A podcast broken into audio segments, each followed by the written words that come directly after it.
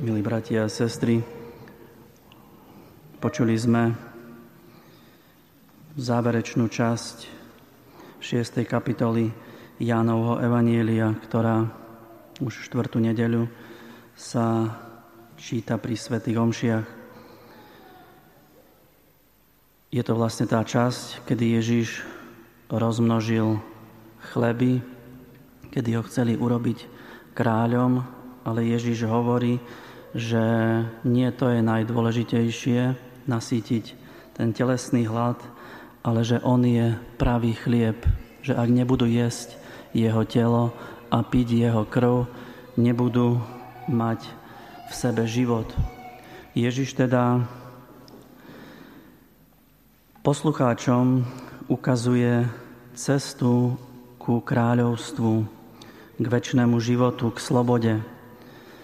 A hovorí o nevyhnutnosti jesť jeho telo a piť jeho krv. Chce, aby ktorí ho počúvajú, ktorí mu uveria, aby sa stali súčasťou jeho, jeho života. Aby sa stali tiež súčasťou oddelenia tela i duše. No a oddelenie tela a duše, to je smrť, to je kríž. A preto poslucháči začínajú šomrať, začínajú cúvať, sú pohoršení z Ježiša, že čo to rozpráva. Slova o baránkovi, ktorý musí byť zabitý na Veľkú noc, spôsobuje, že Ježiš sa stáva prekážkou. Lebo šiesta kapitola v Jánovom evanjeliu e, opisuje pravú Veľkú noc, ktorou je Ježiš Kristus. Tá starozákonná Veľká noc, oslobodenie Židov z Egypta, tam boli tie obrazy o jedení zabitého baránka, na tretí jeho krvou veraje dvier, a to spôsobilo, že anjel smrti sa nedotkol tých rodín, ktoré jedli baránka, ktoré mali poznačené svoje príbytky jeho krvou.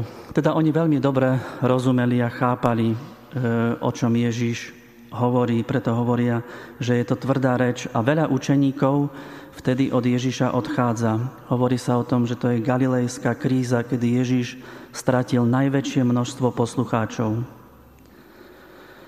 Odchádzajú kvôli náročnosti, necítia sa na to, aby spojili svoje životy s Ježišovým. Sú ochotní nazvať Ježiša prorokom, sú ochotní, aby bol ich kráľom, ale pohoršenie spočíva na tom, na náročnosti opustiť náboženské, duchovné nadšenie k rozhodnutiu viery. Náboženstvo, duchovnosť, také pekné reči môžu človeka, môžu, môže sa stať miestom zázrakov, zábavy, príjemností, ale skutočná viera, do ktorej nás Ježiš pozýva, nesie v sebe aj prijatie kríža, aj prijatie smrti. A to poslucháčov pohoršuje a bude pohoršovať do konca sveta. Ježišova reč je tvrdá, Nie, nie nezrozumiteľná.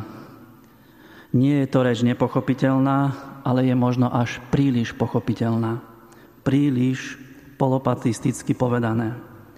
Ježišova reč je v prvom rade vymáhajúca, čiže vyžaduje od človeka rozhodnutie nie v rovine intelektu, rozumu, ale v rovine existenciálnej, v otvorení srdca, v osobnom súhlase Ježišovi, ktorý oslovuje priamo každého z nás. Božie slovo, ktorým nás aj dnes Ježiš chce osloviť, musí byť počuté a prijaté. Bez počúvania nie je možné byť Ježišovým učeníkom. Nestačí byť iba súčasťou inštitúcie. Nestačí iba slepo a poslušne plniť nejaké predpísané povinnosti. Poslucháči boli pohoršení z Ježiša, lebo išli za Ježišom kvôli chlebu, že rozmnožil chleby, že nasýtil ich žalúdky. Pretože je oveľa ľahšie prijímať niečo vonkajšie a oveľa ťažšie je vnútorne sa otvoriť. Najväčšie pohoršenie nastalo, keď Ježiš povedal, že on je chlebom, pravým chlebom, jeho telo a jeho krv. Milé sestry a bratia, ak človek vážne nepočúva Boha, tak sa postupne môže sám stať Bohom. To bývajú aj ľudia náboženskí, spirituálni, ľudia, ktorí vedia lepšie, vedia viac. A ak Boha potrebujú, tak iba na potvrdenie svojich téz, svojich názorov. Poslucháči odišli od Ježiša a viac s ním nechodili. Ježiš im nehovorí, že počkajte, vysvetlím vám, ako som to myslel, ale Ježiš hovorí, aj vy chcete odísť, otočil sa na apoštolov, na dvanástich a pýta sa ich, či aj oni chcú odísť. Ježiš nič nezmierňuje, nič nezrieďuje zo svojho ohlasovania. Peter hovorí, Pane, ku komu by sme išli, veď Ty máš slova večného života. Peter odpoveda za všetkých, pretože on prežil skúsenosť chodenia po vode. Peter zakúsil, že vďaka blízkosti Ježiša v jeho živote môže získať skutočný pokoj. Preto sa stáva svedkom viery pre svojich priateľov. Milé sestry a bratia, Ježiš nám dnes hovorí o tom, že chce byť pre nás tým najbližším. Dokonca ešte bližším, ako sme počuli v druhom čítaní, ako muž pre ženu, žena pre, pre muža v manželstve. Že chce byť našim pokrmom, aby sme aj my stále viac túžili po ňom. Lebo iba vtedy začnú dostávať zmysel všetky naše kroky v, už v tomto svete. Amen.